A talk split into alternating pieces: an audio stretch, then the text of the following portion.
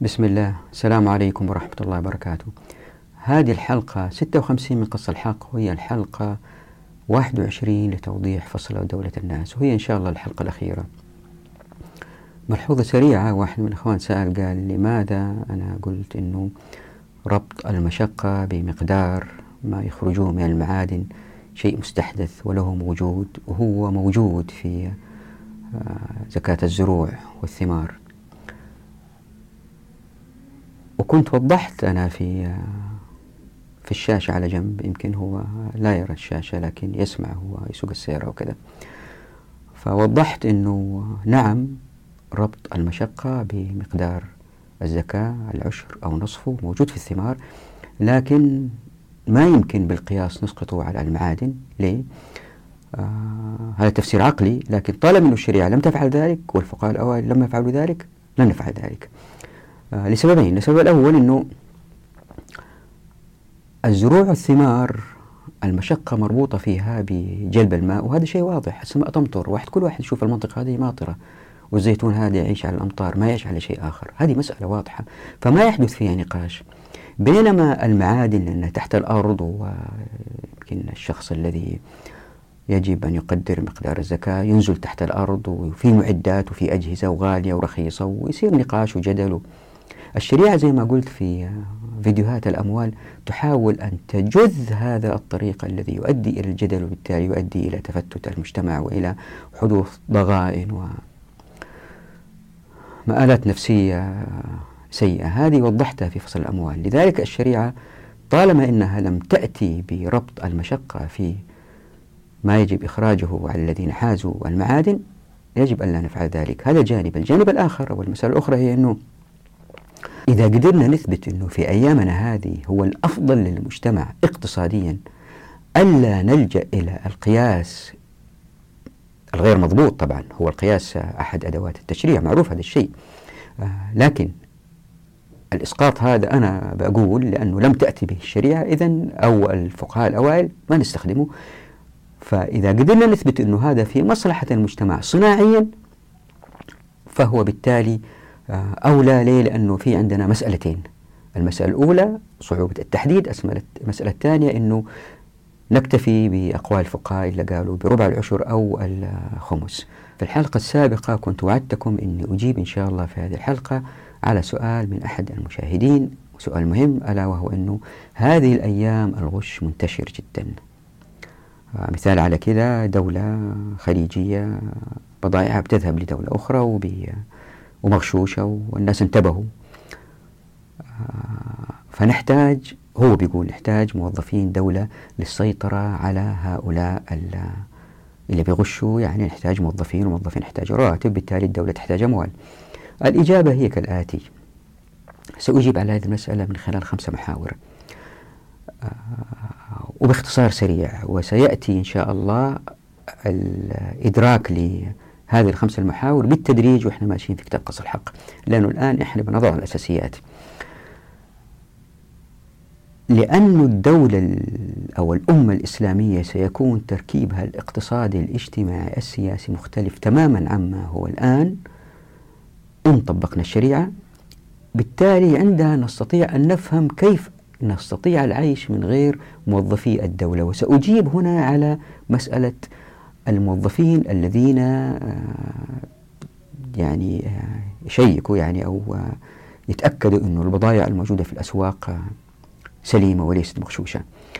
المحور الأول أنه الشريعة أتت بمسألة مهمة ألا وهي الاحتساب.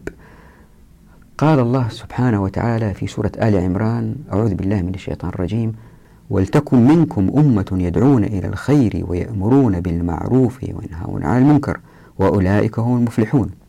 وقوله تعالى أعوذ بالله من الشيطان الرجيم كنتم خير أمة أخرجت للناس تأمرون بالمعروف وتنهون عن المنكر وتؤمنون بالله. من هذه الآيتين وآثار أخرى إلا صار أنه تكون في المجتمع المسلم أو ظهر في المجتمع المسلم جماعة تحاول أن تمنع الغش الذي يقع على الناس من المصنعين في الأسواق. طبعا في مجالات أخرى كثيرة في الاحتساب الاحتساب في الصلاة في الآن نحن نتحدث عن الغش. هذا هو موضوعنا. تكونت جماعة الآن يمكن واحد يقول طيب ليش تتكون الجماعة هذه؟ ويستحيل تتكون لأنه الناس يشتغلوا بفلوس. هذا الكلام ما هو صحيح. شوفوا العالم الغربي اللي هو شوية أحسن مننا ماليا. ترى لو طبقنا الشريعة وضع العالم الإسلامي يصير أفضل بكثير من العالم الغربي الآن ومن غير تلويث. في العالم الغربي الآن بالرغم الفساد اللي فيه لأنه في شوية ثراء ظهرت جماعات كثيرة تدافع عن البيئة تدافع عن المرضى يسموهم NGOs non-government organizations اللي هي مؤسسات غير حكومية وتدعم حالة من حالة تدعم حالة من الناس وما إلى ذلك. فتخيلوا ما الذي يحدث في العالم الإسلامي أنه وتذكروا أنه في الموارد والموافقات والمعرفة عندما تفتح الأبواب في هذه الثلاث المجالات والناس يغتنوا يصير في مجال كافي من حيث وقت للناس إنهم يقوموا بهذه الأعمال الاحتسابية من غير مردود مالي من الدولة. وبالذات الآية تقول فيها أمر ولتكن منكم أمة. واختلف الفقهاء في هذه المسألة هل هي فرض عين أو فرض كفاية؟ الأغلب هو فرض كفاية. فإذا نظرنا بس في مسألة الأسواق وهذه كتبت عنها في كتاب عمارة الأرض في صفحة 274 آه اللي حب يقرأها بأبين فيها أنه كيف مسألة الاحتساب هذه أثرت على العمران.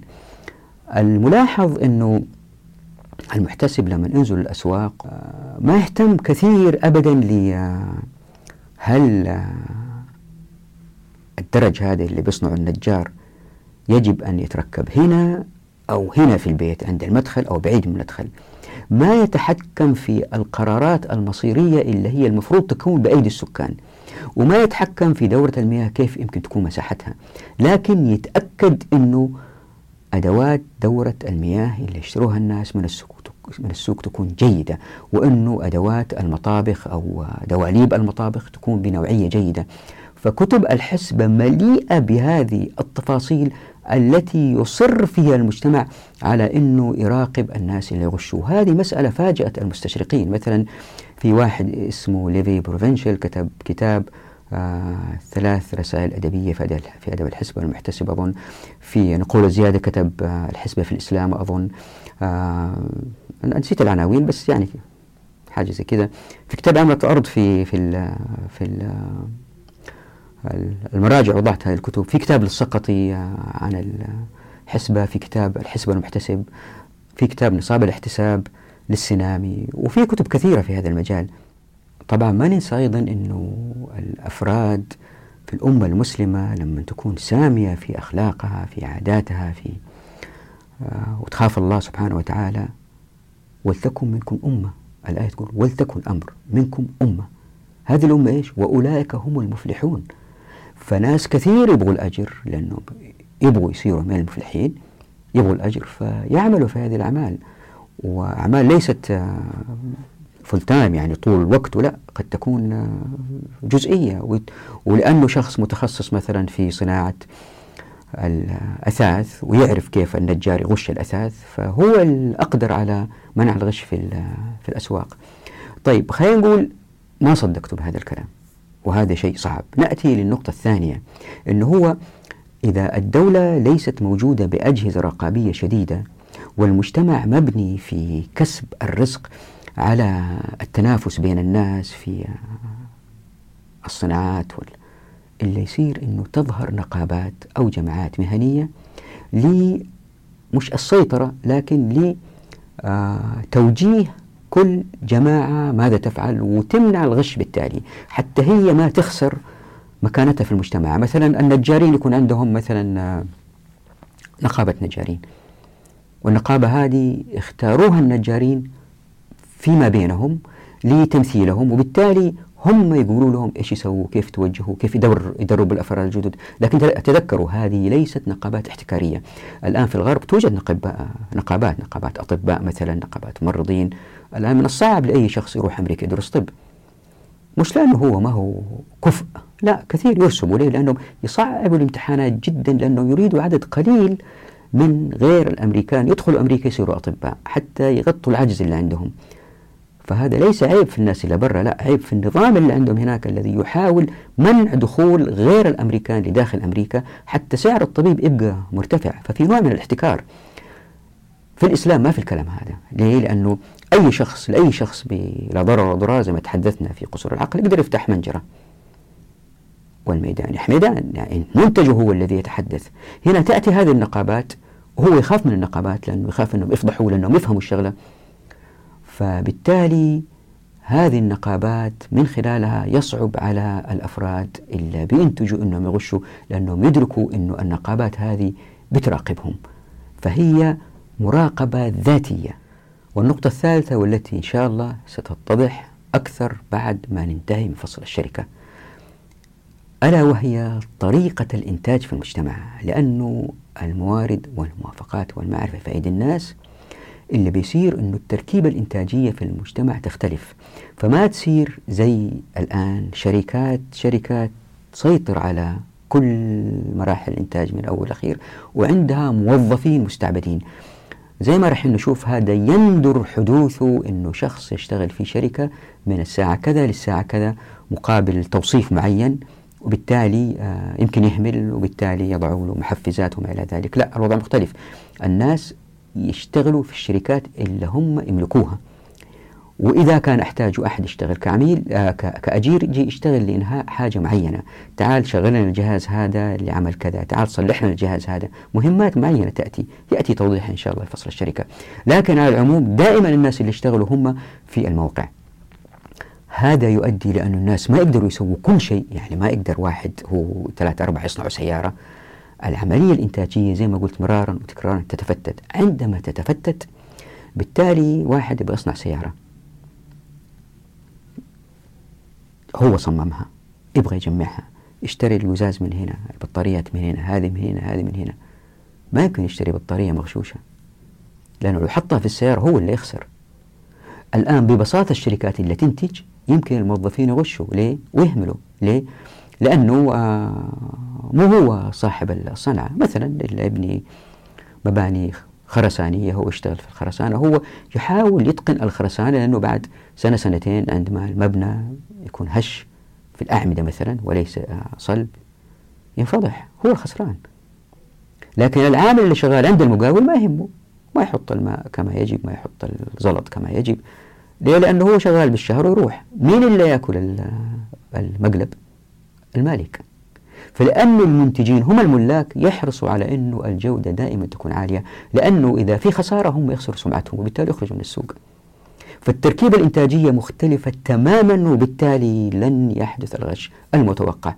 وهنا نأتي للنقطة الرابعة ألا وهي أنه لأنه الآن الموظفين معظمهم أجراء اللي بيصير أنه يمكن غشهم يمكن الضحك عليهم.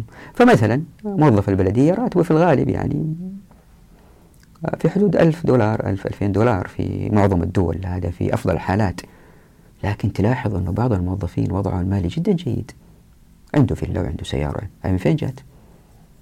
فالنظام يساعد على الرشوة. ليه؟ واحد عنده مصنع مثلا آه، بطاريات أو آه، واحد آه، بيستورد بطاريات من الخارج مغشوشة من الصين مثلا بنوعية جيدة رديئة. ولا مصنع في مكان ما يصنع بطاريات يجمعها من قطع من هنا من هنا ويحط عليها صنع في كذا. من اللي يراقب ال label هذا وال sticker هذا المحطوط صنع في مكان كذا هو صحيح ولا لا؟ الموظفين. فمقابل ربح كبير للغشاشين برشوة بسيطة لهؤلاء تنزل البضاعة للسوق. فصعب جدا مسك هؤلاء وهذا اللي صار الآن في الفترة الأخيرة زي ما أنتم شايفين في بلاد وهنا نأتي للنقطة الخامسة والأخيرة ألا وهي التركيب الخطي. آه يأتي شرحها إن شاء الله في فصل الخطط لكن تذكر مثال بسيط. الآن بكل بساطة آه إذا في خباز عندك في الحارة ويخبز وتجيب من عنده الخبز ما يغش. لأنه إذا غش ما تشتري من الخبز مرة ثانية.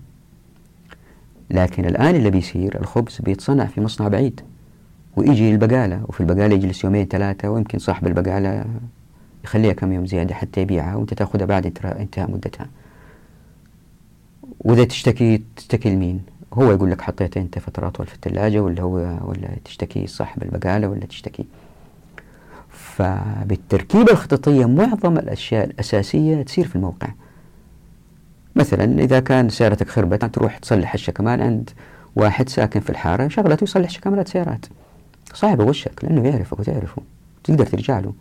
لكن الآن تروح المنطقة الصناعية ومنطقة موضوع فيها كل اللي يصلحوا السيارات وحتى لو غشك ما تروح له تاني. طيب هو فقدك أنت كزبون. بس بس ما تقدر سمعته إلا إذا حطيت يافطة وقفت عنده تحاول تثبت أنه غشاش. وهذا شيء ما يسوي كل الناس يعني. نادر أحد يسويه. فيعرف أنه الزبون الجديد إذا جاء ما يعرف أحد وبالتالي إلا إذا كان عنده عميل وهذه مش بالشرط يشتغل عليها لأنه الزباين بيتجددوا بيجوا فيمكن يغش. نفسه تسمح له يغش. فالتركيبة الخطية تمنع وقوع هذا الغشش لأنه في نوع من العلاقة بين المالك والمالك للصنعة وال والمستهلكين. طيب هذا لا يعني أنه ما تظهر مولات كبيرة أسواق كبيرة ويجيبوا في التجار الأشياء من كل مكان. لا هذا ما يمنع ظهور هذا. بدري تف... آه... توضيح كل هذه التفاصيل لكن إذا وضعت هذه النقاط الخمسة في ذهنك كيف تشتغل مع بعض؟ وتذكر أنه الآن إحنا بنحكم في وضع إحنا في أذهاننا لأن عقولنا قاصرة ما في التركيب التركيب الأسلم للأمة لأنها لم تظهر. إن طبقنا الشريعة من غير اجتهادات كما أتت قال الله عز وجل قال الرسول صلى الله عليه وسلم كما هي ستظهر التركيبة الاجتماعية إلا ما فيها غشش أبدا. قد يكون في غشش قد يكون في غشش لكن هذا نادر جدا. وإن وقع فلا يستدعي إيجاد نظام بيروقراطي كبير يؤدي إلى ظهور بذرة للدولة بمفهومها المعاصر. مسألة تغير السلوكيات والحرص على جودة الإنتاج بين الأجير والمالك تلاحظها بوضوح. قم بتجربة بسيطة في العادة الناس لما يشتروا والمحلات ترجع لهم فكات. تقول القروش الصغيرة هذه اللي هي ليست ورق. أجمعها وروح لصاحب محل وقول له خذ هذه وأعطيني بدالها دنانير أو ريالات أو جنيهات عملة ورقية. حول للعملة المعدنية إلى ورقية. وأحيانا تكون كمية كبيرة في كيس. إذا كان الشخص الذي يعمل في الغالب أجير براتب شهري يقول لك والله ما نحتاج. ليه؟ لأنه ما يبغى يتعب يسويها إلا إذا كان يخاف الله. وهذا وهذا احتمال وارد. في ناس خاف الله يقول لك لا هات. أو محتاج جدا. لكن في الغالب يقول لك لا. لكن إذا كان مالك يقول لك أيوه هات. وإذا عندك بعدين جيب. ويأخذها منك ويحسبها ويرجع لك هي. ليه؟ لأنه وفر عليه مشوار. البنك حتى يجيبها ويمكن وفر عليه نسبة عمولة وما إلى ذلك. فالسلوكيات تتضح من خلال الفرد وتلاحظها وتشوفها بوضوح. هل هو مالك ولا موظف؟ في تنظيف المكان في ترتيب البضاعة وما إلى ذلك. ونفس الشيء في الإنتاج. يحرصوا على الإنتاج يكون أعلى. هذه الحلقة إن شاء الله بإذن الله رايحين نتكلم على مسألتين كانت باقية لنا من المعادن بالإضافة إلى أنه آه، ما الذي آه، على الشخص الذي إن وجد أشياء باطن البحر لؤلؤ مرجان أو إذا استخرجها صاد سمك وما إلى ذلك الأشياء الموجودة في البحر ما الذي عليه دفعه؟ لاحظوا أنه الشريعة إذا تتذكروا فصل الأموال في الفيديوهات هناك تحدثنا على أنه الشريعة لها سلوكيات معينة تجاه الزروع والأنعام كم يخرج هنا كم يخرج هنا وتحدثنا عن كيف الشريعة تدفع المجتمع أنه ينتقل من مجتمع آه، يعتمد على الإنتاج الحيواني ثم الزراعي والمعرفي. تحدثنا عن هذا كله. ضعوا هذا كله الآن مع المعادن اللي تحدثنا فيها في هذه الفيديوهات السابقة. تلاحظوا أنه أقوال الجمهور أنه على الشخص الذي يخرج المعدن ربع العشر اللي هو الزكاة. هذا إذا لم نذهب إلى ما قاله ابن حزم أو أحد أقوال الشافعي أنه ما عليه شيء إلا إذا كان ذهب أو فضة وحال عليه الحول تجدوا أن الشريعة تدفع الناس للمزيج للاستخراج للمعادن. وبالتالي اللي بيصير تزدهر الأمة اقتصاديا لأنه الناس يندفعوا للاستخراج لهذه المعادن هذه الخيرات. والدولة أو الأمة الإسلامية تصير أمة صناعية من الدرجة الأولى. ما حد يقترب حولها لأنه المعادن كثيرة في الكرة الأرضية والناس يزدادوا في العدد. وإن شاء الله نوضح هذه فصل البركة كيف أنه حديث الرسول صلى الله عليه وسلم بدفع الأمة للتوالد والتكاثر. سبحان الرسول صلى الله عليه وسلم يباهي بين الأمم يوم القيامة عددنا أكبر. والمعادن الكرة الأرضية ما لها حد زي ما راح نشوف فصل ابن السبيل. الأمة تزدهر صناعيا. فشوفوا كيف التدرج. شيء عجيب. وهذه إن شاء الله نتكلم عنها في فصل الخطط إن شاء الله بإذن الله. آه ويمكن نمر عليها سريعا في فصل الفصل والوصل. فالإنتاج البحري ما عليه شيء. في هذه الحلقة سنتحدث عن الإنتاج البحري وباقي لنا مسألتين ما خلصناها. المستعجل يذهب للدقيقة المكتوبة هنا حتى نعطي ملخص سريع على هذه المسائل على المعادن. في هذه الحلقة نتحدث الآن عن اختلاف الفقهاء في الذي يخرجوه من وجدوا المعادن واستخرجوها. من المستحقين لهذا الذي عليهم إخراجه سواء كان خمس أو ربع العشر. طبعا الشافعي وأحمد بن حنبل رضي الله عنهما قالوا أنه مصرفها مصرف الزكاة فهي تذهب للمستحقين الثمانية المذكورين في آية الصدقات. الأحناف قالوا هي الخمس وبالتالي هي لمستحقي آية الفيء. المالكية كان لهم قولين فقد جاء في المدونة الكبرى قلت أرأيت زكاة المعدن؟ أتفرق في الفقراء كما تفرق الزكاة؟ أم تصير مثل الجزية؟ فقال بل تفرق في الفقراء كما تفرق الزكاة. قلت وهذا قول مالك؟ قال لما قال مالك فيما أخرج من المعادن الزكاة ومحمله كمحمل الزرع علمنا أنه في الفقراء وهو مثل الزكاة محمله كمحمل الزكاة. وهنا في توضيح أظن من المناسب أنه نقرأ للعباد يحول هذه المسألة يقول جزا الله خير. رابعا واختلفوا في مصرف ما يؤخذ من المعادن. ألف فذهب الشافعي وأحمد إلى أن مصرفه مصرف الزكاة. باء وذهب أبو حنيفة ومالك والإمامية إلى أن مصرفه مصرف الفيء. النقاط تعني هنا أنه في نص أنا قفزته. وفي فتح الباري واختلفوا في مصرفه فقال مالك وأبو حنيفة والجمهور مصرفه مصرف خمس الفيء وهو اختيار المزني. وقال الشافعي في صح قوله مصرفه مصرف الزكاة. وعن أحمد روايتان وينبني على ذلك ما إذا وجده ذمي فعند الجمهور يخرج منه الخمس وعند الشافعي لا يؤخذ منه شيء. طبعا تلاحظوا هنا بين النص اللي في المدونة وبين بعض الأقوال لبعض كبار فقهاء السلف أنه أحيانا تظهر اختلافات لأنه قد يكونوا شافوا كتاب ما شافوا كتاب آخر زي ما صار هنا. بالنسبة للنصاب آه، يعني واحد استخرج معدن كم النصاب اللي عليه بعدها أنه يدفع زكاة. المالكية والشافعية والحنابلة قالوا ما عليه نصاب. والأحناف قالوا عليه نصاب. فيقول مثلا ابن قدامة رحمه الله في نصاب المعدن وهو ما يبلغ من الذهب عشرين مثقالة ومن الفضة مائتي درهم أو قيمة ذلك في غيرهما.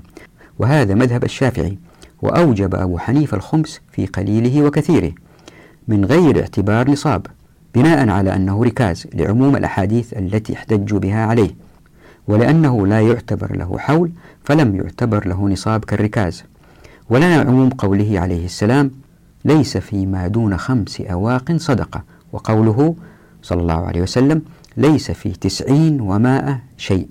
وقوله عليه السلام ليس عليكم في الذهب شيء حتى يبلغ عشرين مثقالا.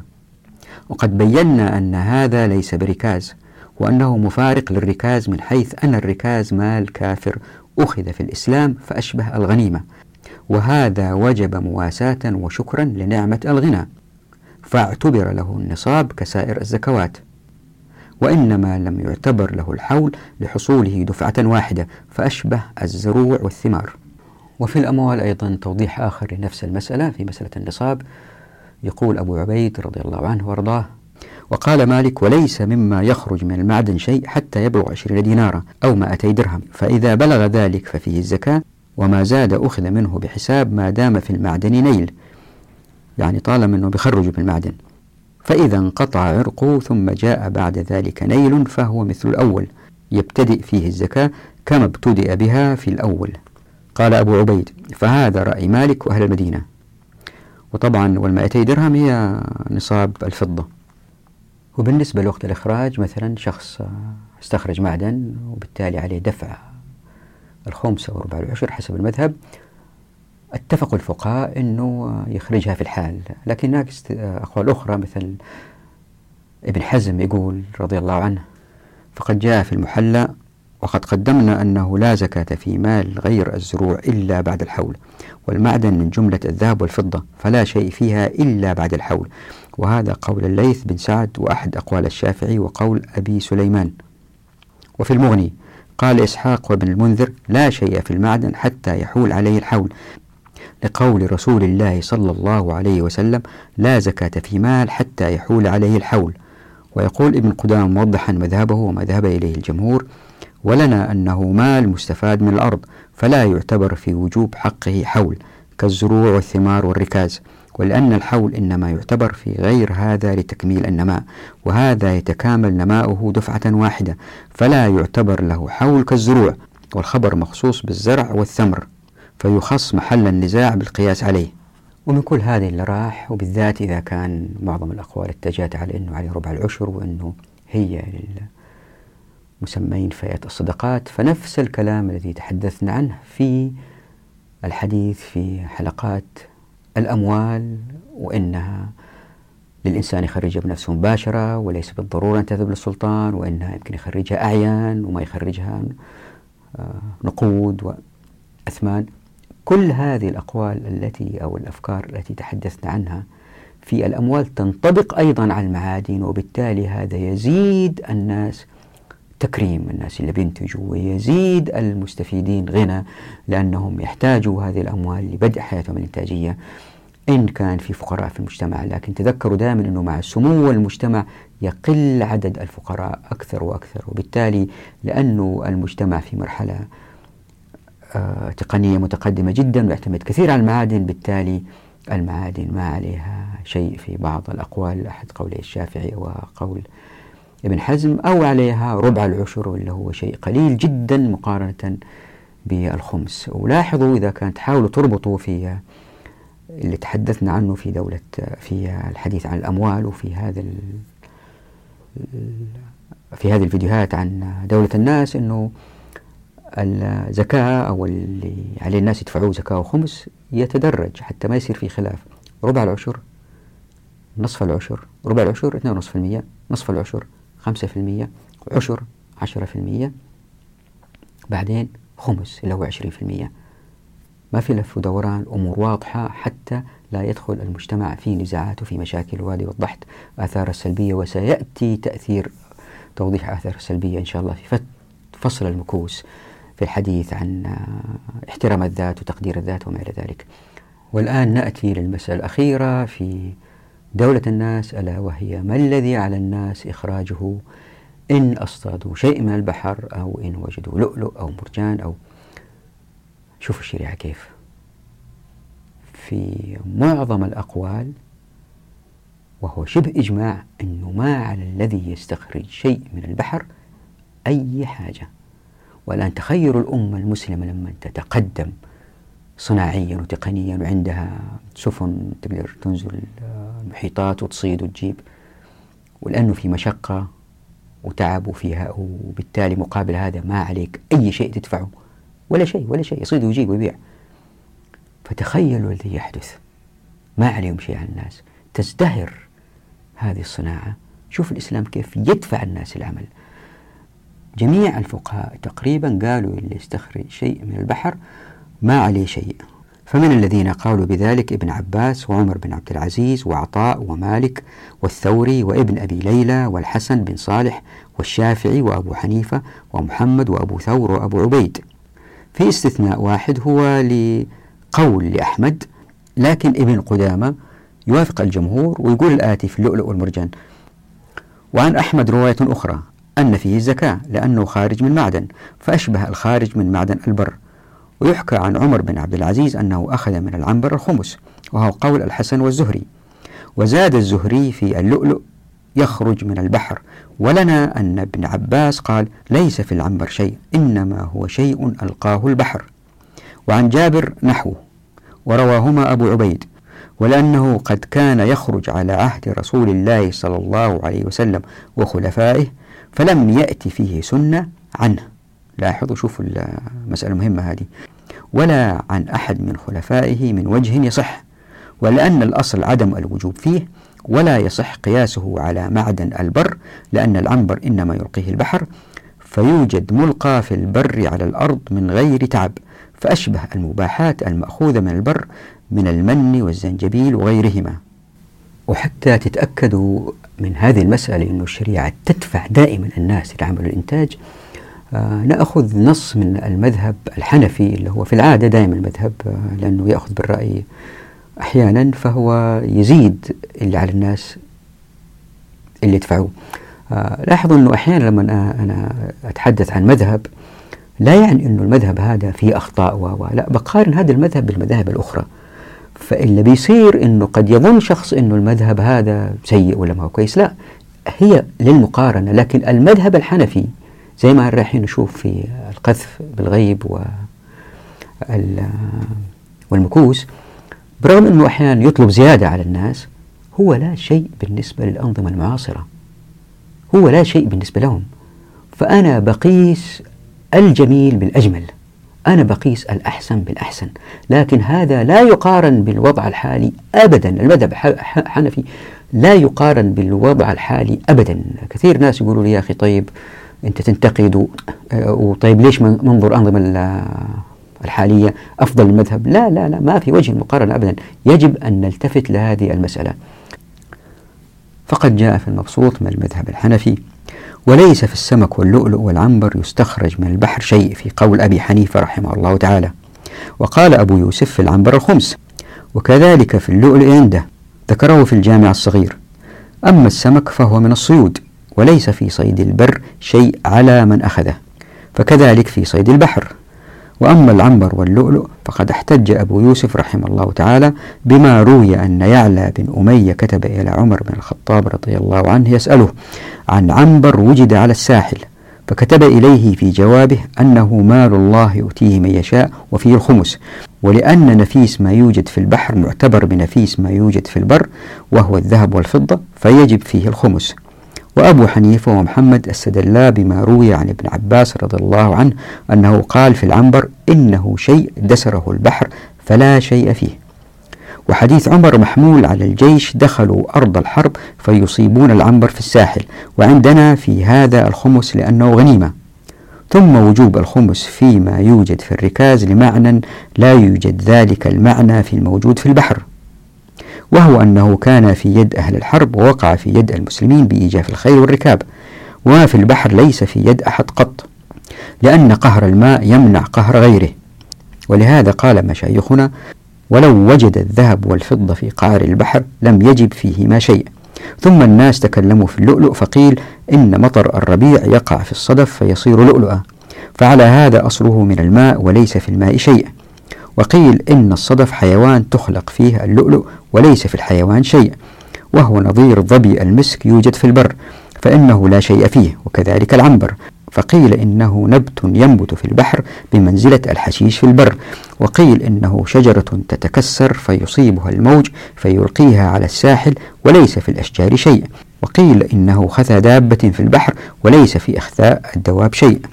وقال ليس في الياقوت والزمرد والفيروزج يوجد في المعدن أو الجبل شيء لأنه جامد لا يذوب بالذوب ولا ينطبع بالطبع كالتراب وليس في التراب شيء. فكذلك ما يكون في معناه لا يكون فيه شيء ولأنه حجر وليس في الحجر صدقة وإن كان بعض الحجر أضوأ من بعض. وزي ما أنتم عارفين أنه تجارة الأسماك تجارة كبيرة ورابحة وتعيش عليها كثير من الأمم وتخيلوا كل هذا السمك الذي يصطاد ما عليه شيء. هذا مذهب الجمهور لأنه صدقة عفي عنها كما عفي عن صدقة الخيل. وفي هذا يقول ابن قدامة رضي الله عنه وارضاه وأما السمك فلا شيء فيه بحال في قول أهل العلم كافة إلا شيء روي عن عمر بن عبد العزيز. رواه أبو عبيد عنه وقال ليس الناس على هذا ولا نعلم أحدا يعمل به. يعني أبو عبيد بعد ما روى الرواية قال هذا الكلام. ليس الناس على هذا. وقد روي ذلك عن أحمد أيضا والصحيح أن هذا لا شيء فيه لأنه صيد فلم يجب فيه زكاة كصيد البر ولأنه لا نص ولا إجماع على الوجوب فيه ولا يصح قياسه على ما فيه زكاة فلا وجه لإيجابها فيه. وقال أبو عبيد في رأي عمر بن عبد العزيز الذي استثناه ابن قدامة يذهب عمر فيما يرى إلى أن ما أخرج البحر بمنزلة ما أخرج البر من المعادن. وكان رأيه في المعادن الزكاة وقد ذكرنا ذلك عنه. فشبه به وليس الناس في السمك على هذا ولا نعلم أحدا يعمل به. وإنما اختلف الناس في العنبر واللؤلؤ فالأكثر من العلماء على أن لا شيء فيهما كما يروى عن ابن عباس وجابر وهو رأي سفيان ومالك جميعا. ومع هذا إنه قد كان ما يخرج من البحر على عهد النبي صلى الله عليه وسلم فلم تأتنا عنه فيه سنة علمناها ولا عن أحد الخلفاء بعده من وجه يصح. فنراه مما عفى عنه كما عفى عن صدقة الخير والرقيق. كنت في حلقة سابقة أشرت إلى أنه بقيت لنا مسألتين المسألة الأولى هي تأكيد أنه رأي الجمهور هو إخراج ربع العشر وليس الخمس. المسألة الثانية هي ما هي المعادن التي على الناس إخراج ربع العشر عنها أو الخمس؟ زي ما لاحظتوا المذهب الشافعي وابن حزم قالوا ما يخرج الإنسان على المعادن أي شيء إلا الذهب والفضة. بينما الحنابلة قالوا يخرج على جميع المعادن ربع العشر. أما المالكية فالأرجح عندهم أنه يخرج ربع العشر. الأحناف هم إلا قالوا يخرج الخمس على ما ينطبع بالنار. ما ينطبع بالنار يعني حاجة إذا سيحوها ويطبعوها تنطبع زي الذهب والفضة وهذا طبعا غير ليس هو الحال اللي يستخرجوا جير من الأرض مثلا أو الأشياء التي لا تنطبع. الآن قارنوا هذا بوضعنا الحالي أنه الناس ما لهم الحق في استخراج المعادن. فهذا بعيد جدا عن المذهب الحنفي اللي يقول الخمس. وفيها تسهيل كثير للناس وبالذات إذا أخذنا بمذهب الشافعي وابن حزم اللي هو ما عليه شيء فالناس يتسابقوا في استخراج المعادن. ثم بعد ما تتصنع وتصير منتجات عندها عليها الزكاة. فالشريعة بتفرش الفرشة الضرورية الأساسية لإيجاد المعادن اللي تخلي الناس يفكروا كيف يصنعوا وكيف يستفيدوا من هذه المعادن عشان يبيعوها لأنه هي خام ما, ما منها فائدة كبيرة. فإلا بيصير أنه توجد الشريعة حلبة للسباق بين الناس حتى يصنعوا هذه المعادن. فحتى المذهب الحنفي هو أفضل بكثير من الوضع الحالي وطبعا بالنسبة للتصنيع المذهب الشافعي هو الذي يدفع أكثر لأنه بيخفف كثير على الناس بالتالي تنجذب أيادي عامل أكثر للعمل في التصنيع يمكن أكثر من الزراعة وأكثر من الإنتاج الحيواني. طبعا عندما الأمة تضعف صناعيا وتقل المعادن لأنه المعادن ما تنباع وهذا يصير بتأثير الدول اللي تسيطر وتحكم وما تفتح مصنع إلا بقوانين وأنظمة و... ويعطوا حق استخراج المعادن. لفلان على علان وبالتالي زي ما أنتم عارفين يصير نوع من الاحتكار عند يظهر الفقراء يزداد الفقر تأتي زكاة الزروع والإنتاج الحيواني عشان تغطي هذه الثغرة. لعل الأمة في هذه الفترة يأتيها قائد رباني يحكم بالشريعة وتنطلق مرة أخرى في الإنتاج الصناعي. ولعلكم لاحظتوا أني ما أرجح أحيانا بين المذاهب لأني أنا نفسي أكون محتار فيها. فمثلا المذهب الشافعي اللي يقول ما على مستخرجي المعادن شيء إلا إذا كان ذهب وفضة. هذا المذهب يسحب عدد أكبر من الناس لاستخراج المعادن وبالتالي تزداد المعادن في المجتمع وبالتالي تصنيعها. المذهب الحنبلي اللي يقول على كل المعادن ربع العشر وهو مبلغ صغير يؤدي أيضا إلى فائدة أخرى هي أنه آه لأنه مبلغ صغير ويؤخذ من معظم المعادن اللي بيصير أنه هذا المبلغ الذي أخذ يصرف مصرف الزكاة ألا وهم الأصناف الثمانية وهذا يؤدي إلى تمكينهم وبالتالي ينطلقوا في الأرض بدل ما يكونوا جالسين ما يقدروا ينطلقوا في الأرض للمزيد من الإنتاج الزراعي الحيواني الصناعي. إنتاج أقصد بحث معادن. فما نعرف أي الأقوال أصح لكن حتى المذهب الحنفي اللي يقول الخمس إذا قارناه بالأنظمة الوضعية الحالية هو أفضل بكثير منهم. يعني جميع المذاهب تدور في دائرة واحدة تؤدي إلى تمكين أفراد المجتمع. وهذا هو المهم من جميع هذه الحلقات أنه مهما كان مذهبك فأنت إن شاء الله صح. حتى لو كنت المذهب الأشد في آه، الأخذ من الناس مقارنة بالأفكار الحالية التي تمنع المعادن عن الناس. فاللي نحتاجه مزيد من الأبحاث ولكن ليست أبحاث بالطريقة اللي هي بتصير فيها الأبحاث الحالية إحصاءات دراسات أقصد جمع معلومات لا مو كذا. قال الله قال الرسول صلى الله عليه وسلم. نمحص أقوال الرسول صلى الله عليه وسلم وأفعاله والخلفاء من بعده. مزيد من التمحيص حتى نعرف أيهما أصح هو المذهب الشافعي والحنبلي والمالكي والحنفي. هذا هو نتحدث عن هذه إن شاء الله فصل المعرفة. إحنا كمسلمين في هذه المسائل واجبنا ليس إعمال عقولنا.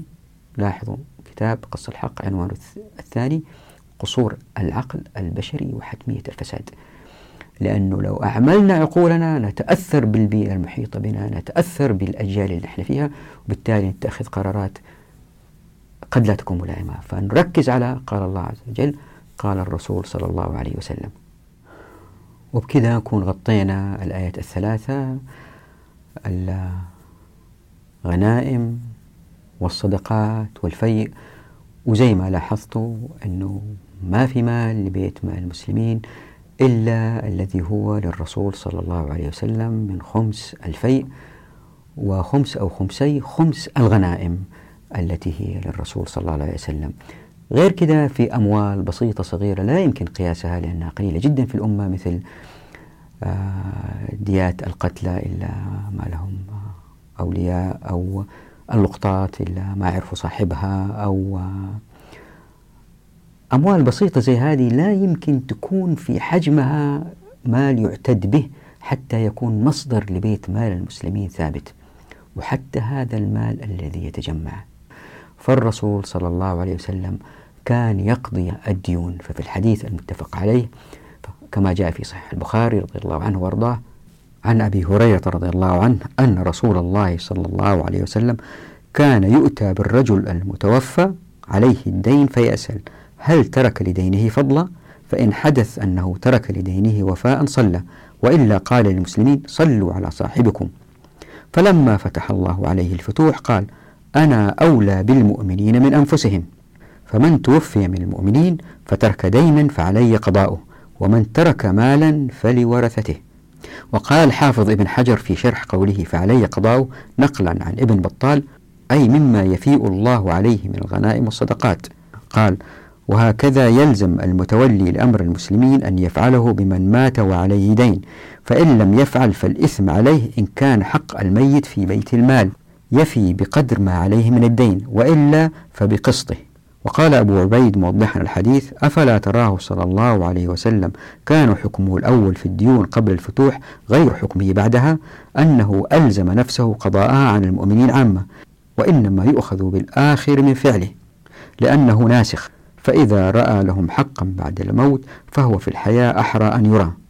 وقد ورد الحديث بلفظ آخر في جامع الحديث من ترك مالا فلورثته ومن ترك دينا فعلي وعلى الولاة من بعدي من بيت مال المسلمين. لاحظوا فعلي وعلى الولاة من بعدي. والبخاري ذكر الحديث أيضا في كتاب النفقات وفي شرحه يقول ابن حجر موضحا وأراد المصنف بإدخاله في أبواب النفقات الإشارة إلى أن من مات وله أولاد ولم يترك لهم شيئا فإن نفقتهم تجب في بيت مال المسلمين والله أعلم. وأخيرا إذا أي واحد منكم جلس بينه وبين نفسه وفكر في الإسلام بالأنظمة المعاصرة سيتفاجأ من الفارق الكبير.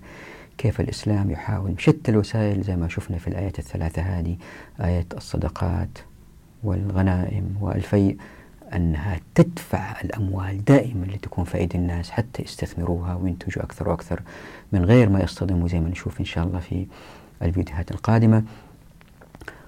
قارن فقط بالعالم الغربي إذا واحد توفى الدولة تأخذ جزء من أمواله. وقارن هذه بالآيات في سورة النساء. أي إنسان يتوفى الدولة ما لها أي شيء في أموال هذا المتوفي مهما كانت كثيرة تقسم بين الورثة. الدولة فقط تتدخل آه، سلطة تتدخل إذا كان واحد آه، بيظلم أحد أبنائه في المسائل هذه لكن لا تأخذ من أموال الناس شيء وقارن هذه أيضا بالهبات واحد يهب واحد آخر أموال في الدول الغربية يأخذ من الهبات دائما في الإسلام. ما في الكلام هذا. دائما الأموال تنتقل دائما بين الناس من واحد لآخر من جماعة لأخرى. الدولة ما لها نصيب في كل هذا المال.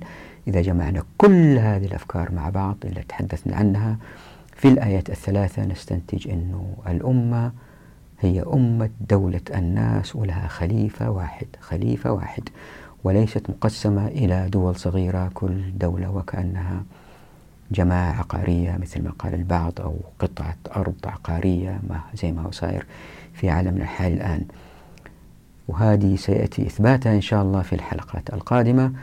وأخيرا لي طلب إني طلبت هذا الطلب سابقا لكن لم تأتي إجابات من الزملاء ألا وهو أنه أنا محتار في ثلاث فصول هي ليست ضرورية لغير طلاب العلم وهي فصل الديوان والقذف بالغيب والمكوس. هذه الثلاث الفصول مهمة جدا لطلاب العلم لأنها توضح كيف سار الانحراف من الشريعة إلى وضعنا الحالي بالاجتهادات المتراكمة من خلال أقوال الفقهاء. شوفوا هذا إيش قال هذا إيش قال ونربطها ببعض حتى نصل للاستنتاج. لكن هذه المسألة ليست مهمة لكثير من الناس الذين يريدون الحل وهذا يعني أن يجب أن أقفز الثلاثة الفصول هذه إلى فصل ابن السبيل في الحلقة القادمة.